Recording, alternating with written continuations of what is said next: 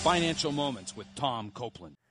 First Chronicles twenty-nine gives account as to how God miraculously worked through his people to provide the required materials and labor to build the temple of the Lord. From Genesis chapter one, we know that God created everything on this earth. Haggai two eight says, "The silver is mine and the gold is mine, declares the Lord Almighty." And in Leviticus twenty-five, God instructed his people, "The land must not be sold permanently because the land is mine." The Bible is clear that all material wealth comes from God, and therefore we need to use money and material things that God has entrusted to us according to his will and not our will. Jesus said, "Not my will, but yours be done." You can determine God's will by learning God's financial principles and prayerfully asking God for his specific direction. Isaiah fifty-eight eleven promises, "The Lord will guide you always."